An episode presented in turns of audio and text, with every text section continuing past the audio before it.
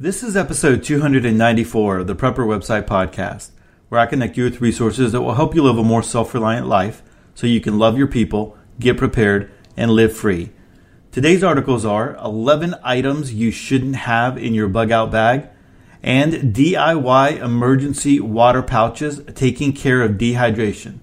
Hey, I'm Todd Sepulveda, the editor of PrepperWebsite.com. This podcast is an audible version with some commentary of articles that have been posted on Prepper website, a daily curation of preparedness information. These articles are some of the best of the best that have been recently posted on prepperwebsite.com. All article links and show information can be found on the prepperwebsitepodcast.com. Hi everyone and welcome to episode 294. I'm so glad that you are here today uh, listening to another episode of the Prepper Website podcast. Hey, a couple of things before we get started.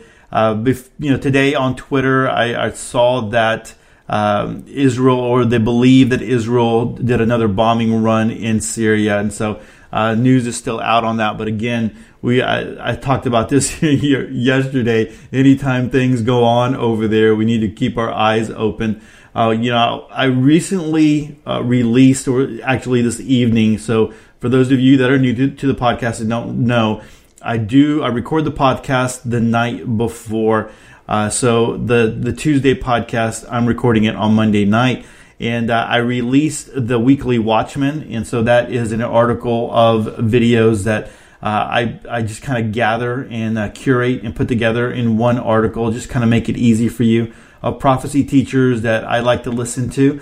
Uh, Jacob Prasch had some uh, good analysis this time around on talking. Well, he I think he always has good analysis. I don't like that in his videos they add a whole bunch of like news uh, footage and stuff like that, and just it's the purpose is to make it longer, but it's just no one really cares about that. You can get that anywhere, and so. Uh, but anyway, on on this one, yeah, if you forward through and you get to his actual analysis, one of the things is you know they've got drills going on over there, but they're putting so much firepower power over there that this goes beyond drills and stuff. And so you've got to think about, you know, Trump has said, hey, uh, you know, mission accomplished, right, on this Syria thing that happened this weekend. But uh, I don't know. I think that might be just a distraction, and uh, you know, I think there's there's more going on. And so that was one thing that he said that kind of, um, you know, that I kind of zeroed in on a little bit is that you know there's a lot of military hardware. There's a lot of military personnel going over there, going that way.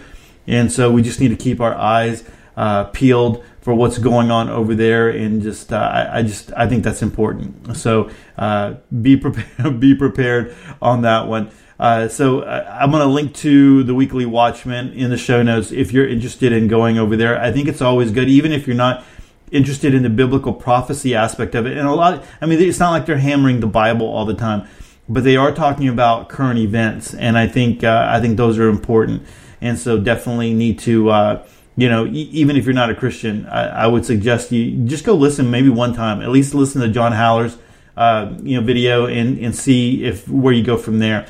Along those lines, I was listening to a podcast today. Um, the second part, I talked about it last week. Jan Markell's Understanding the Time uh, podcast on social media, and I, I, talked a little bit about that. That that was crazy. I'm going to link to this one as well in the show notes. Um, and it's just one of those things that really kind of gets you thinking that they can track a lot of your movement. They can track a lot of what you do because of your phone.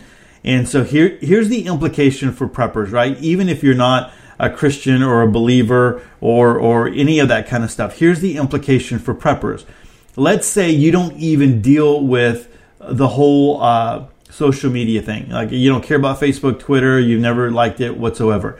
But let's just say you've connected your phone to Gmail or any other Google product, right? And so you have a uh, somehow you have a, a Google account connected.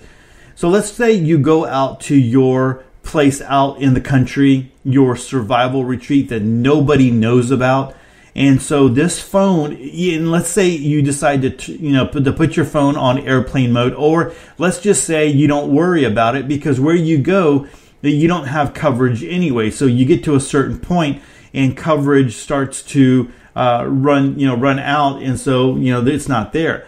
Well, just like Eric Barger in the in the the podcast before in the week one of Jan Markell's podcast, he talked about that there was a, a Tucker Carlson uh, report that on Fox News that the a reporter had his phone on airplane mode and was traveling around the city, specific places.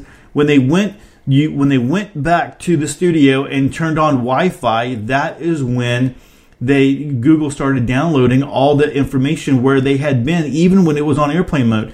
So you have your phone and you don't have signal, whatever, but you're out there, and so the the phone is still tracking kind of like where you've been, where you've gone on the map or whatever.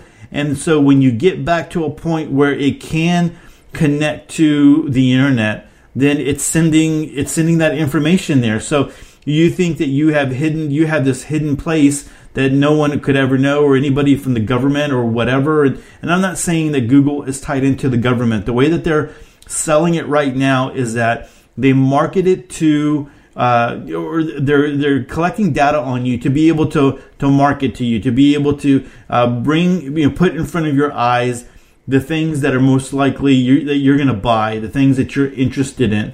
But here's the thing: what if that gets into the wrong hands, right? I mean, because everything that you do, I mean, there's so much you can do on your phone, and and, and all the profiles, it's building a profile on you. And so, yeah, they can say it's building a sales profile on you, uh, you know, to sell you. But what if they someone got that information and decided to use it in another way? and that's and so that's really guys that's what i've been really thinking about a lot. And here's the thing you know um, john john haller said something last week. He said the genie's out of the bottle. And it's kind of like pandora's box. It's like pandora's box has been opened.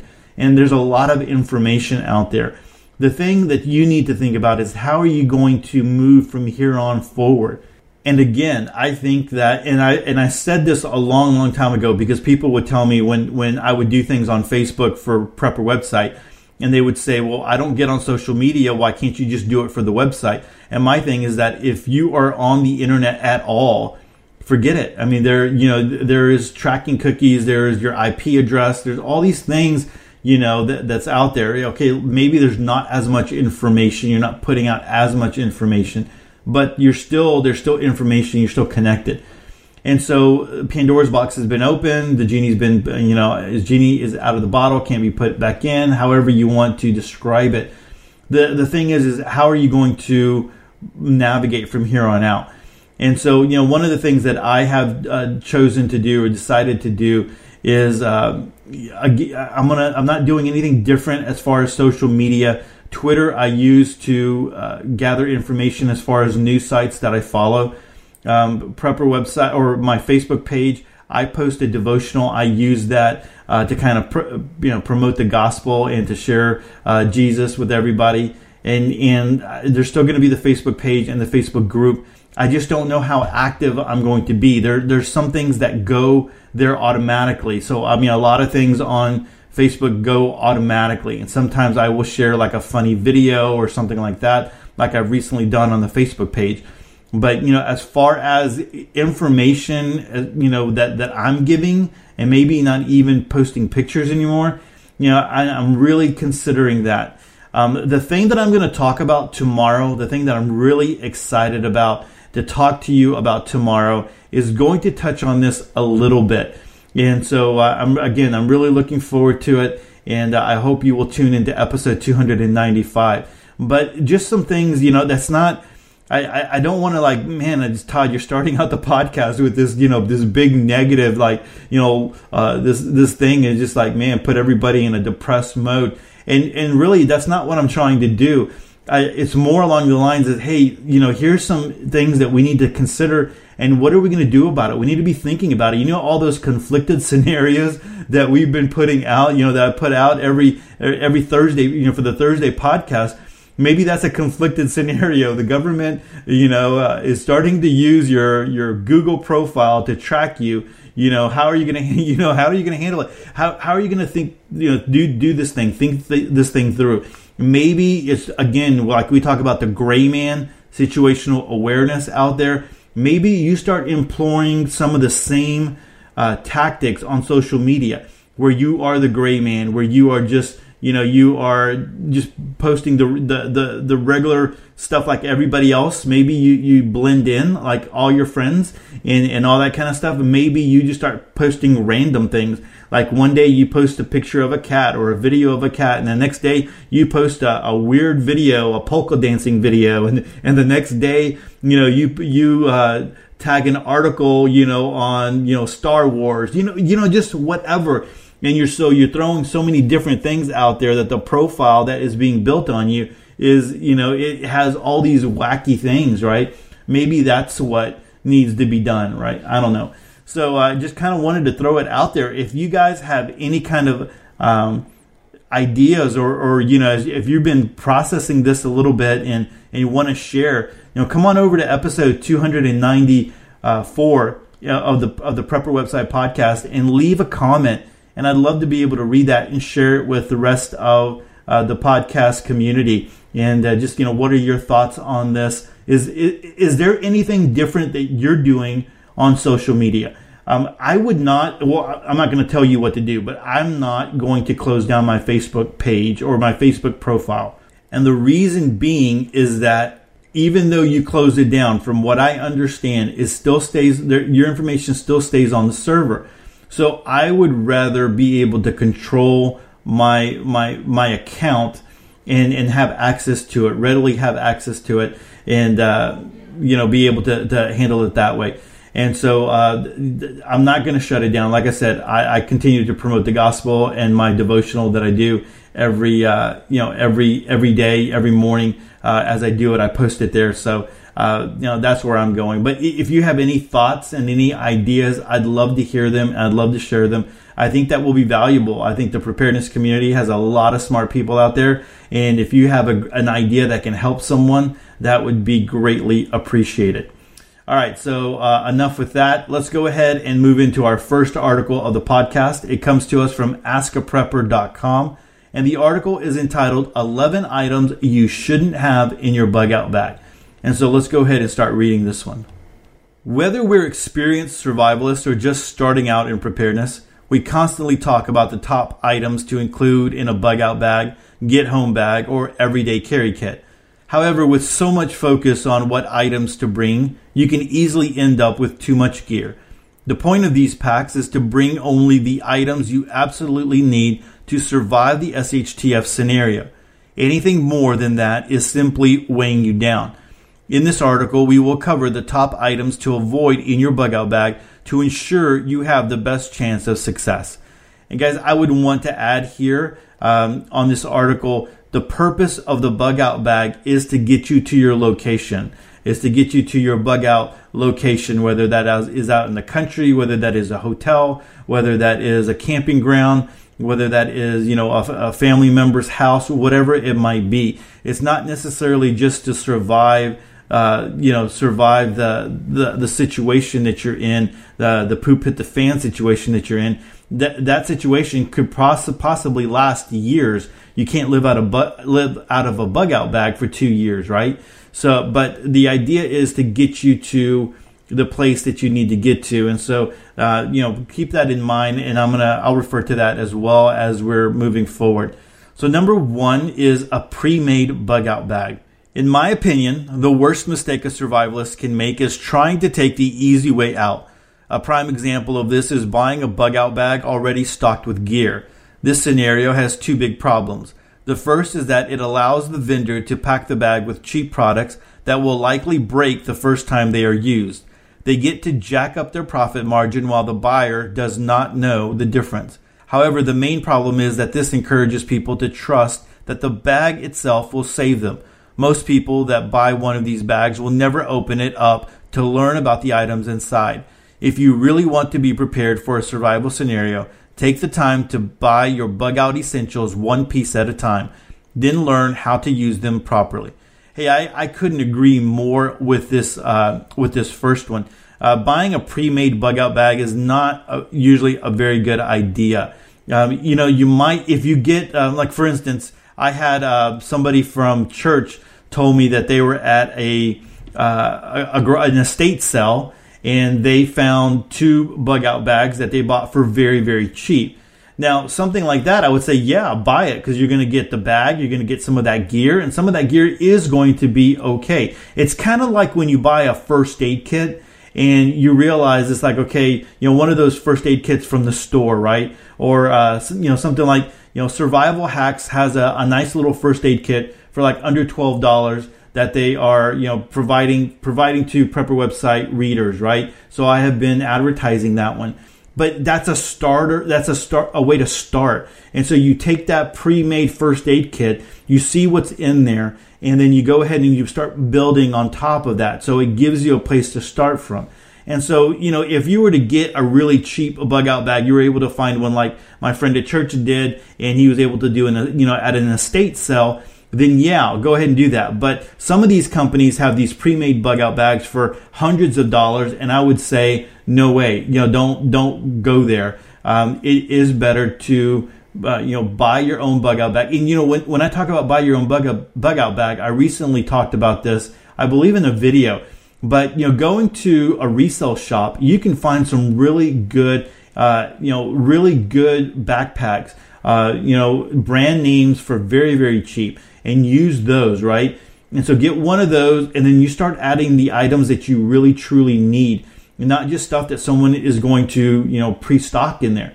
And so uh, there are companies that will that do have bug out bags that you can buy that are, you know, it's premium gear. And they really do a good job. It's it's not junk. It's good stuff, but you are paying a fortune for it. So you know you're paying you're paying for the convenience of being able to get it all, you know, in one stop shop and they send it to you and then you feel like you're good and you're prepared. That's again, you don't, it still defeats the purpose of you knowing what's in that bag and being able to use what's in that bag. So the best advice here is to make your bug out bag.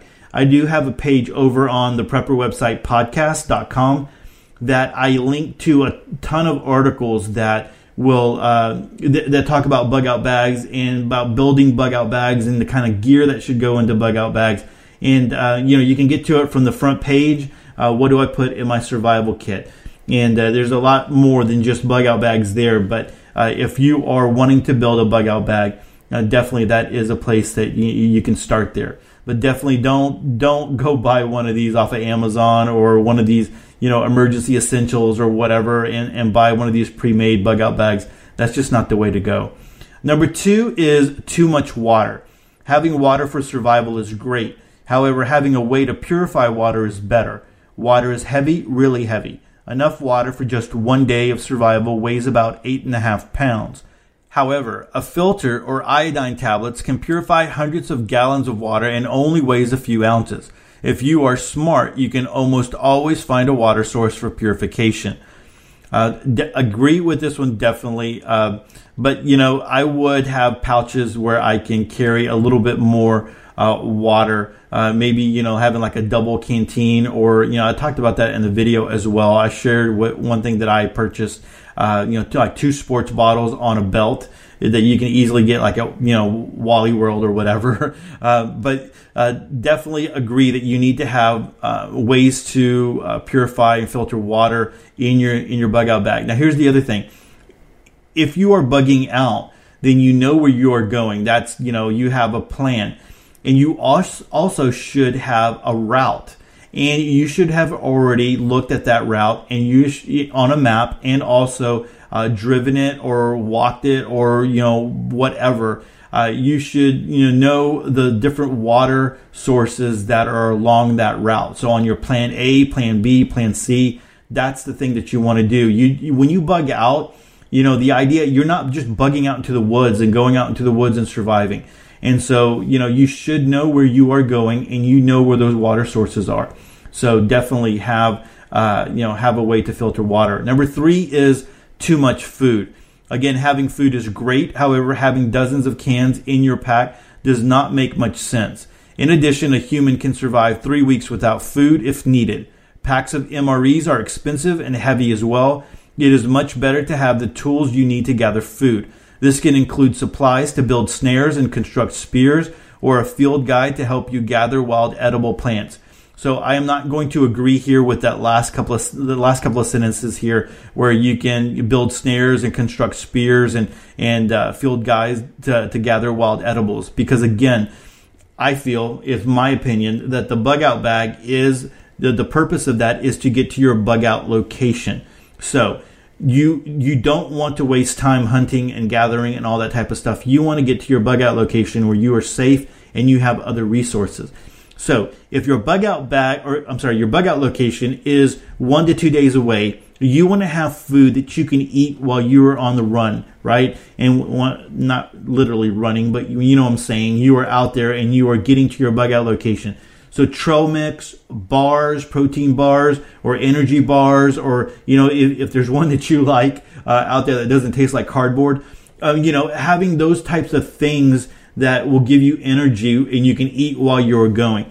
If you are your bug out location where you, the place that you're bugging out to is going to be longer, I would suggest having a little bit of food because you know after a couple of days you're going to want to have something you know solid to fill your stomach. And you know you're going to want to rejuvenate yourself and uh, you know whatever. So you, you want to have some decent food. I would not go with mres because mres are heavy I would go more with dehydrated food. And in a video that I did on uh, on bug out bags and in bug out locations and all that kind of stuff, I did talk about or food to store in your bug out bags um, on on YouTube.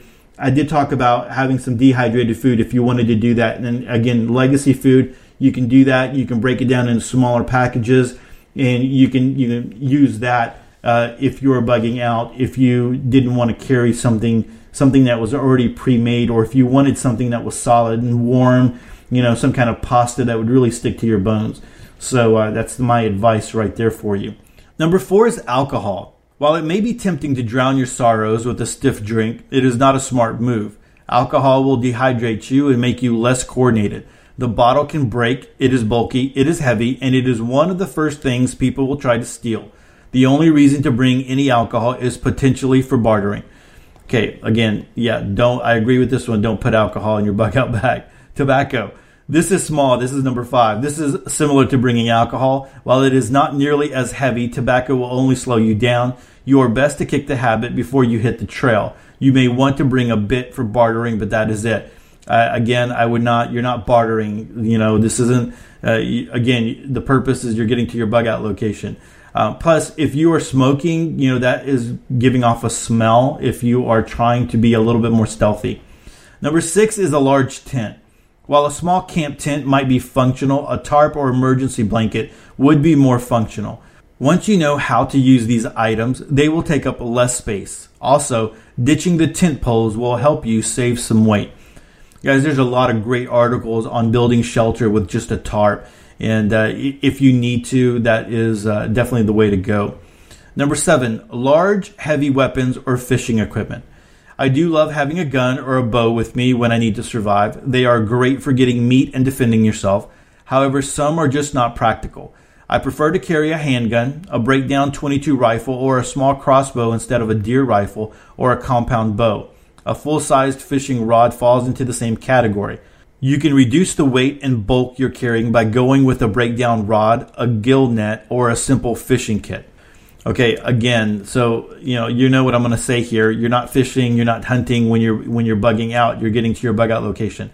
I don't know, and but I'm also I don't know if I agree with not having a weapon, right? So if you're bugging out, depending on the situation, you might want to have, you know, uh, a, a, firearm, uh, you know, some something that's uh, pretty sturdy, more than a 22, depending on the situation. I mean, if it is like the the real thing, definitely, you know, and so you need to, to consider that.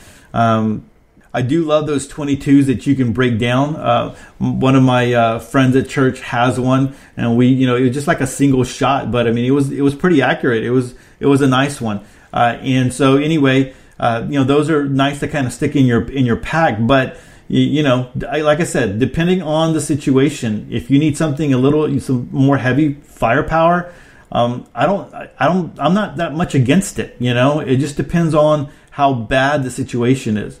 All right, uh, let's move on. But definitely, I'm not taking any fishing equipment or anything like that. I mean, not anything bigger than uh, you know, like a little small mini fishing kit that would be in my bug out bag. Number eight is heavy bedding or clothing. While there are exceptions to every rule, I rarely strap a huge sleeping bag or blanket on my pack. In most cases, you can survive just fine with dry clothes and an emergency blanket or bivy sack. You can easily add 20 pounds of weight to your pack if you go all out on bedding or other fabric. And guys, you really this is going to be determined on what season, uh, what time of the year it is, and where you live. Number nine, large electronic items. While small items such as an emergency radio or a single cell phone make some sense, you can take it too far. Bringing tablets, laptops, DVD players, or large radios will just add too much weight and bulk to your pack. You are better off bringing a couple of books, magazines, or maybe a handheld radio. Um, and I don't know how I feel about this one either, right? Um, you know, if, if it was the big one and you knew, uh, you know, it was the real big one, uh, I've always talked about, you know, uh, Dr. Bones and Nurse Amy's Survival Medicine Handbook. I, w- I would probably definitely want that that book. But as far as all the other magazines, like you can put a, a Kindle, you can have a Kindle that would be smaller than magazines and uh, you know a handheld radio, and you can carry a lot of books in there, and you know the the power will last a long time. You can get one of the small solar chargers to charge it up and uh, that might be you know that way you can uh, charge up your small radio and those types of things. Um, so you know you really got to think that one through and see if that one's worth it. Um, emergency radio or maybe a ham radio that you can connect and, and listen in on what's going on might be the way to go. So uh, definitely agree that you don't want really big electronic items but uh, you know think that one through and, and think about what you're willing to uh, to give up to have maybe some of these uh, things like you know communication and radio and maybe something like a, a, a small Kindle that can carry a bunch of uh, you know books and information on there for you. All right, number 10 is large, heavy tools with single purpose. Quality tools are the backbone of any good bug out bag. However, you absolutely must take measure to conserve space and weight. This means that an item like a multi tool is perfect. Instead of bringing a wrench, a knife, a socket set, and two screwdrivers, you can bring one multi tool. Instead of bringing an axe, a saw, and a hammer, you can bring a tool that has all three built in. And so just test out that that um, that equipment, whichever one it is, and make sure that it is quality. If you know some of the there's there's some junk out there that you can get, and just make sure that it's quality if you're going to be relying on on this stuff right here. Number eleven is climbing rope. You may think that climbing rope is a good item for your pack. While cordage is a quality item to bring, climbing rope is expensive and heavy. You can easily fill up two thirds of your pack with 100 feet of climbing rope. A good alternative is 550 paracord.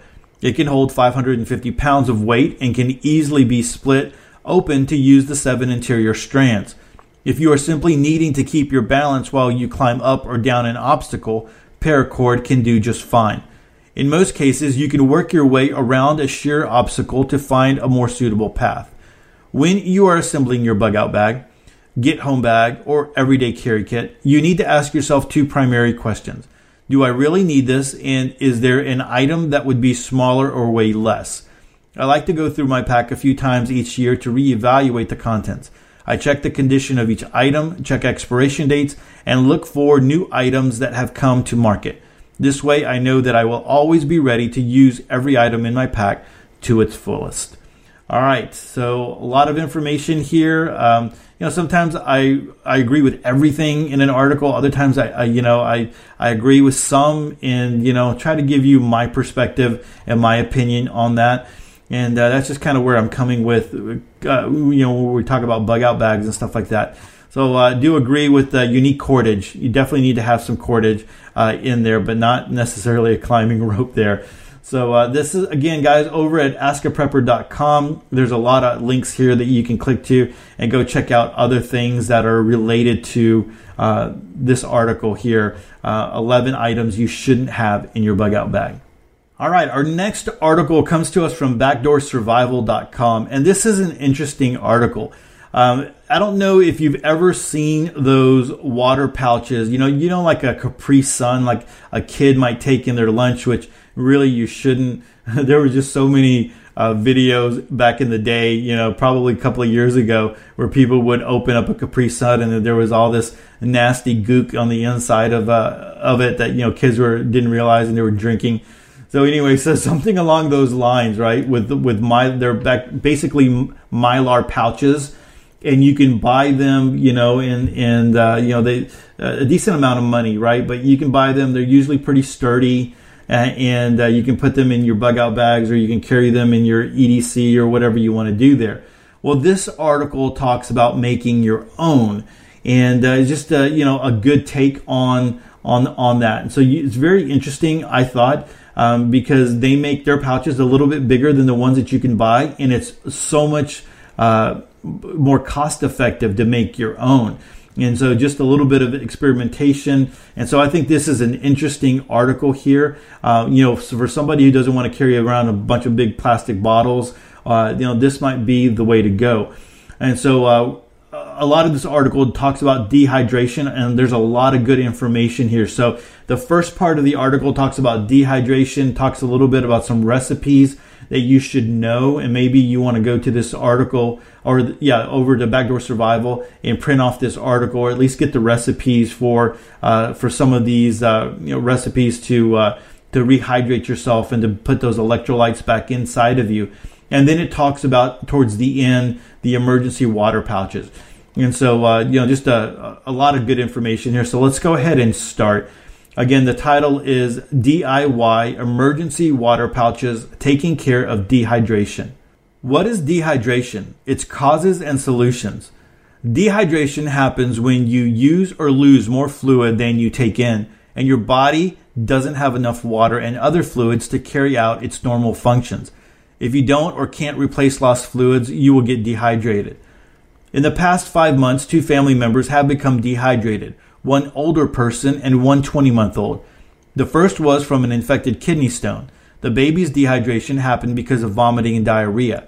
Anyone may become dehydrated, but the condition is especially dangerous for babies, young children, and other adults. The most common cause of dehydration in babies and young children is severe diarrhea and vomiting. Because of their small size and low body weight, dehydration can happen quickly. In the beginning, it can easily go unnoticed, so it's important to learn how to recognize the symptoms and know when how to treat the, this condition and how to avoid it in the first place if possible.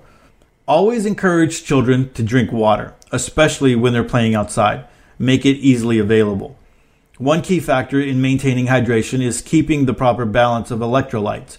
When you sweat, you lose electrolytes. Nausea and vomiting can deplete electrolytes quickly. Without them in proper balance, you can become dehydrated. It is a good idea to keep a bottle or two of Pedialyte or the ingredients to make your own electrolyte solution available in your home at all times. The recipe to follow. This drink is made to replace lost electrolytes in children. It comes in flavors, and unlike the Pedialyte of the past, which tasted very salty, the newer version is more palatable.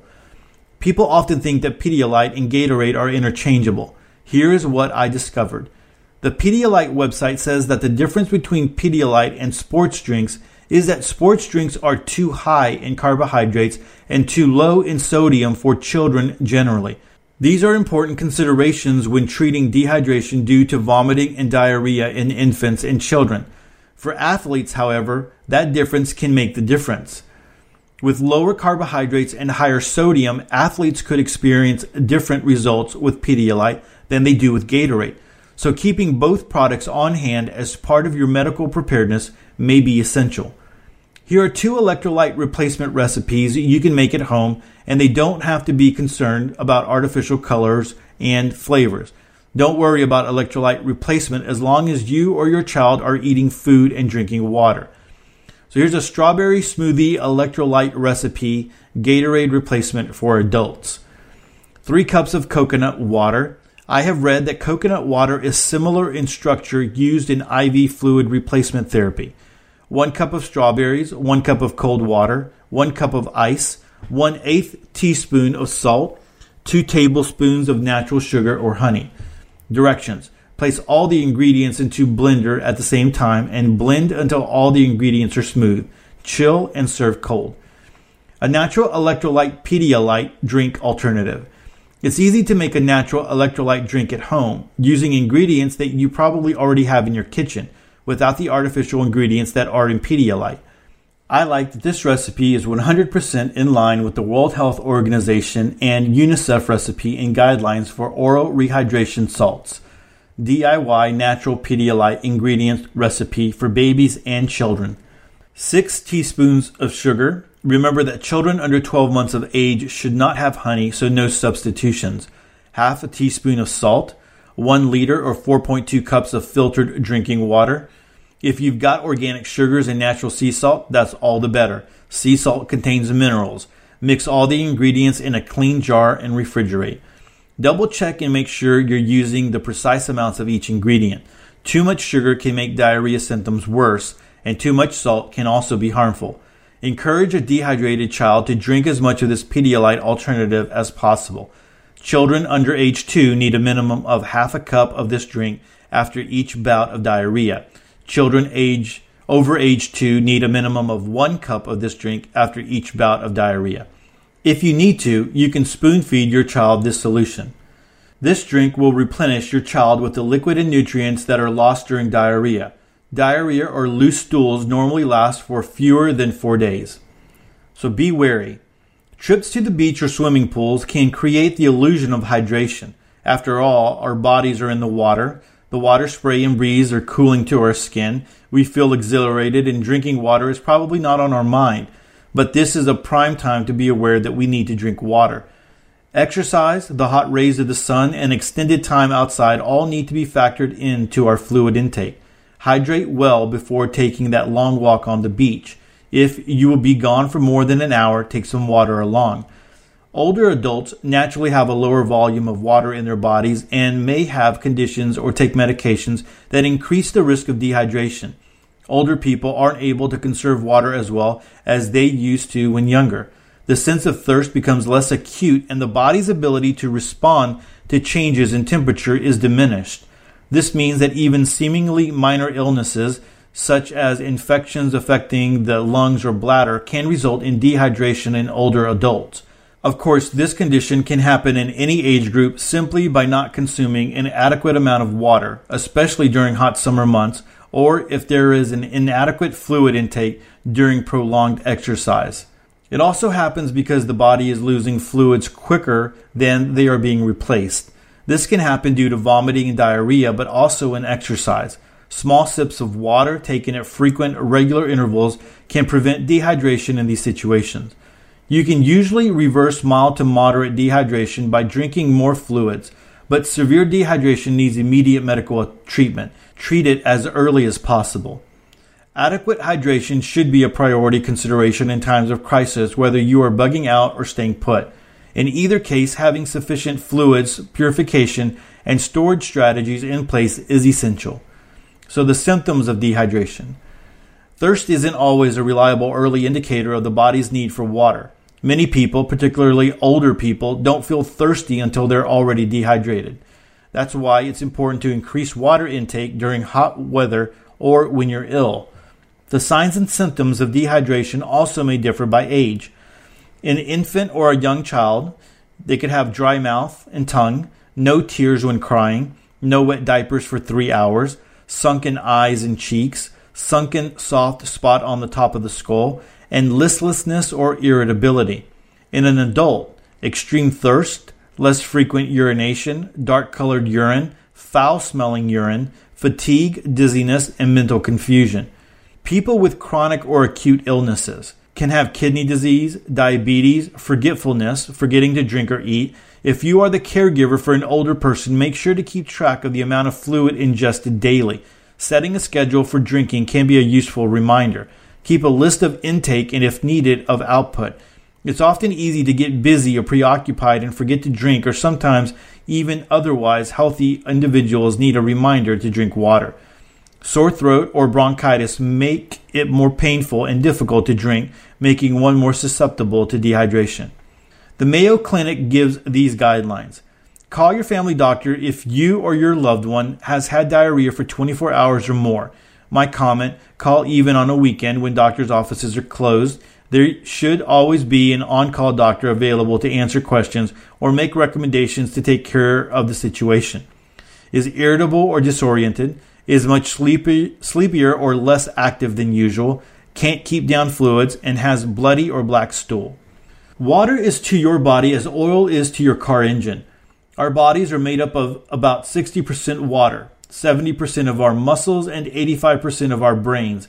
Every system depends on water. It's like oil to a machine.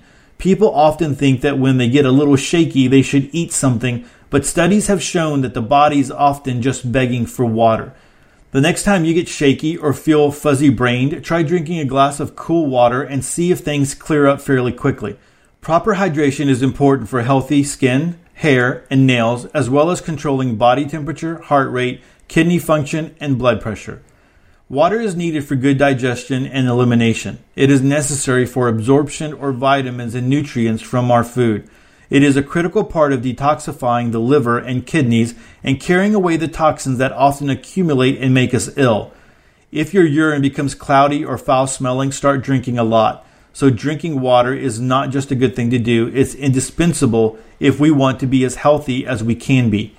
It's definitely essential, says Jim White, registered dietitian and personal trainer in Virginia Beach, Virginia, and American Dietetic Association spokesman. What we're finding is so many people are deficient, he notes. We're seeing a huge decrease in athletic performance and an increase in fatigue that's caused by the lack of hydration. Alcohol is a huge dehydrator. So, one key factor in maintaining hydration is keeping the proper balance of electrolytes. When you sweat, you lose electrolytes. Without them in proper balance, you can become dehydrated. So, a few fun ways to drink more water. Some people have a hard time drinking water straight up. If that is your challenge, try adding lemon, lime, or other citrus to your pure water. Adding raspberries or strawberries to plain sparkling water may be the answer for you. Making a water, fruit, veggie infusion may be just what the doctor ordered. There are a large variety of drink infusers on the market, from infusion pitchers to double walled insulated fu- fruit infuser sport water bottles and small single serving add in infusers. Cucumber and mint in an infuser water bottle is so light and refreshing. And so there's a couple of uh, infusers here um, just that you can link to. I think they go to Amazon. Uh, I actually saw one one time where you can connect it to a uh, you have an infuser that you can connect to a mason jar and just use a mason jar to drink out of. So uh, there's all different ways that you can do that. All right, continuing on. If you drink highly sugared drinks in the quantities of water needed for good hydration, you will quickly be consuming a dangerous amount of sugar, and sugar stresses every body system. Normally, the body craves pure water. Make an iced herbal tea and have it handy in your refrigerator, or bring it along when you take a road trip by using a small ice chest or an insulated sports water bottle. Bring along several. For Christmas, I bought several red quart size bottled or double walled insulated bottles for my kids and their spouses. They keep water ice cold even if you leave it in the hot, closed car for four or five hours. So making water drinking options available ahead of the time they are needed is key to following through with the goal of higher water intake. Sometimes we awaken with a headache or we develop one during the afternoon. Don't reach for the pain reliever, reach for a long tall glass of water instead. Dehydration is a major cause of headache.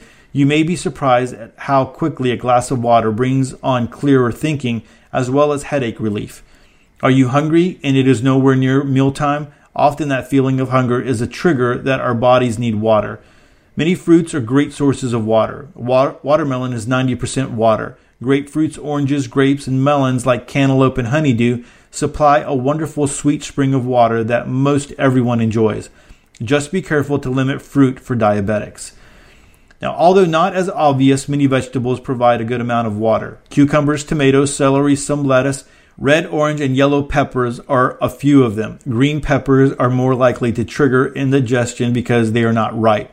So there you go. Just toss the salad together and increase your hydration. All right, so now making your own water pouches. This is a great way to store individual servings for midterm use, at least five years. This brings us to storing an emergency water supply. Although long term water storage is not the focus of this article, I thought it would be a good time to share a hack we developed through experimentation about five years ago. It is not meant to replace various long term water storage methods. As our family was revamping, updating, and streamlining our food and water preparedness supplies, I wanted to have a quick, easy, and portable short term water supply. Perhaps something that would travel well in a vehicle, backpack, or 72 hour kit. What we came up with was inexpensive and it has been more durable than expected. If you've ever considered purchasing the Datrex individual serving water pouches, here are some good things to compare before you make the purchase. Datrex is one of the more popular single use water storage options. Datrex 4 ounces of water per pouch cost 50 cents to $1.20 per pouch. Prices vary widely. This hack is 15 to 20 ounces of water per pouch and it costs 10 cents per pouch. It's easy to make these DIY water pouches. You can use either 5 or 7 mil mylar bags. The size bag I use is a 12 inch by 13 inch. I experimented with pouch sizing and determined that dividing the bag equally into three sections, approximately 4 by 13, was best for ease of filling and sealing. Note, in case you're concerned about using mylar, which is a PET, polyethylene terephthalate, it has been used for many years with no adverse effects to health and has become a material of choice for bottling beverages, such as mineral water and carbonated soft drinks. It also is used for microwave food trays and food packaging films. It has been tested many times through the years and is FDA approved. So I was fortunate enough to have a commercial impulse sealer. It's not mine that was being stored at my home and I was free to use it. A machine like that could set you back about $850. During the time we stored it, we sealed hundreds of pounds of food. Friends came and used this gorgeous machine. When the water idea came up, my husband and I experimented till we figured things out. Then we sealed for hours. There are sealers on the market starting at about $50 and up, but I have not used them so can't comment with any firsthand knowledge.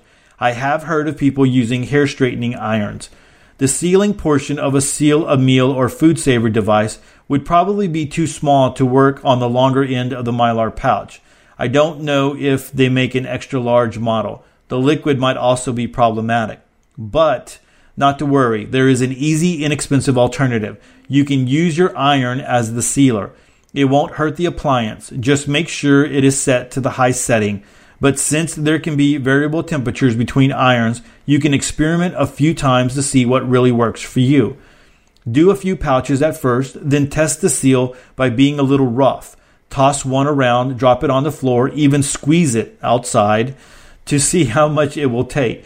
The seal should be quite sturdy. This is just a test to see if your iron is sealing as it should. Avoid any kinks or bubbles in the seal. Remember, you can cut off the sealed top just below the seal, empty some of the water, fill, dry the lip, and reseal. So, how to seal? Simply heat seal the open side except the tops. We did all of the pouches first then filled them with water, but only to the point that we could fold the top slightly over a hard surface and align it to seal without spillage. It works well if you can place the very top of the bag over the edge of a hard surface about a half inch, allowing the water filled part to hang down. And guys, that's uh, you know they, talk about using a two by four here, and that's uh, I talked about that in my uh, video making uh, DIY food buckets, and that's exactly how I did it as well. So just with a two by four and an iron, it works very well. If you get water at the sealing edge, just wipe it off inside and out with a clean cloth, making sure it is dried completely.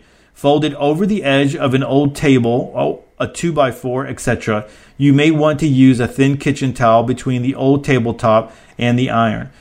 Run the hot iron over half an inch of the mylar top until it is sealed well over the entire length of it.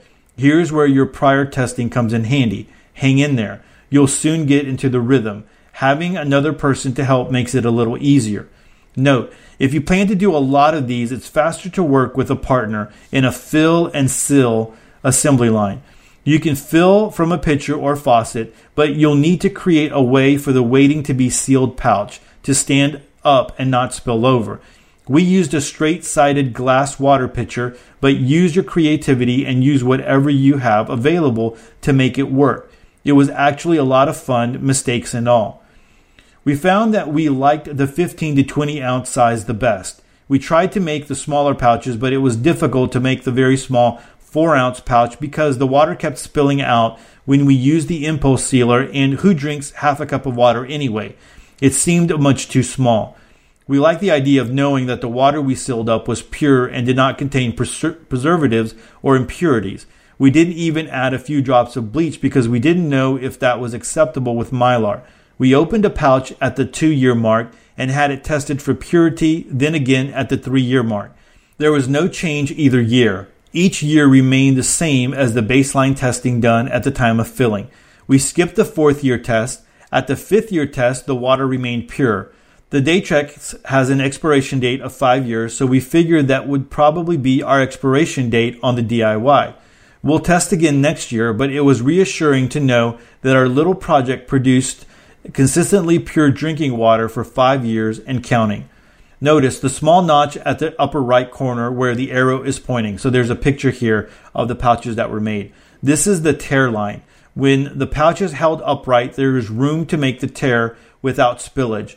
We didn't do this to all of the pouches as we thought it might compromise the integrity of the seal. So far, that hasn't happened, but I should take a couple of pouches in my backpack on an all day foraging hunt and see if one remains well sealed. The others will be used. 7 mil mylar is pretty rugged, so I think it will remain intact. So, final thoughts on preventing dehydration. Be aware of the signs of dehydration and act immediately if these signs develop. Pay close attention to how you are feeling and how long it has been since you have had a drink of water. The general theory is to drink half of your weight in ounces per day. That is, if your weight is 100 pounds, drink 50 ounces of water per day. But I have refrained from saying drink X ounces of water a day because all of our fluid intake doesn't come from water, so it's hard to quantify amounts. Activity, illness, and weather may increase need. Pay attention to the urinary output of little children and babies. A dry diaper for a longer period than usual is a good indicator that they are dehydrated. Act quickly. Think of alternative ways to increase fluid intake, like fruits and vegetables, infusions, herbal teas, etc. Consider your water storage. The bare survival minimum recommendations to have on hand is one gallon per day per adult. Nursing mothers need more. We are not talking about long term water bricks and barrels and other massive methods here. That could be another article. Just basic survival amounts. Do you have a travel filtration system, a LifeStraw, Sawyer filter, or other filtration systems that are no, that you know how to use? Have the basic rehydration solutions ready and available at a moment's notice. It can mean the difference between life and death if you have no way to get medical help and know when and how to use them it might be helpful to keep a copy of these hydration recipes handy and or to have the Gatorade and Pedialyte in your pantry. All right, so great article there, long article, a lot of good information, definitely about the dehydration, something that we need to remember as we're going into our summer months here in the United States. Um, but you know, definitely something that uh, you know, even if you're not in the summer uh, you know, out in the heat, you can still be dehydrated, right? And so uh, that's one thing, just uh, again to point out there. Uh, don't forget about the recipes here to make that, you know, the Pedialyte you know, or the, the recipes to uh, to boost your electrolytes. Uh, I think th- those are always worth having. And then also just the the pictures here on the mylar bags that they use to uh, to seal in the water pouches. I think is a great idea. And if you're trying to save, you know, you have a bug out bag and you're trying to make some uh, water pouches to save some space.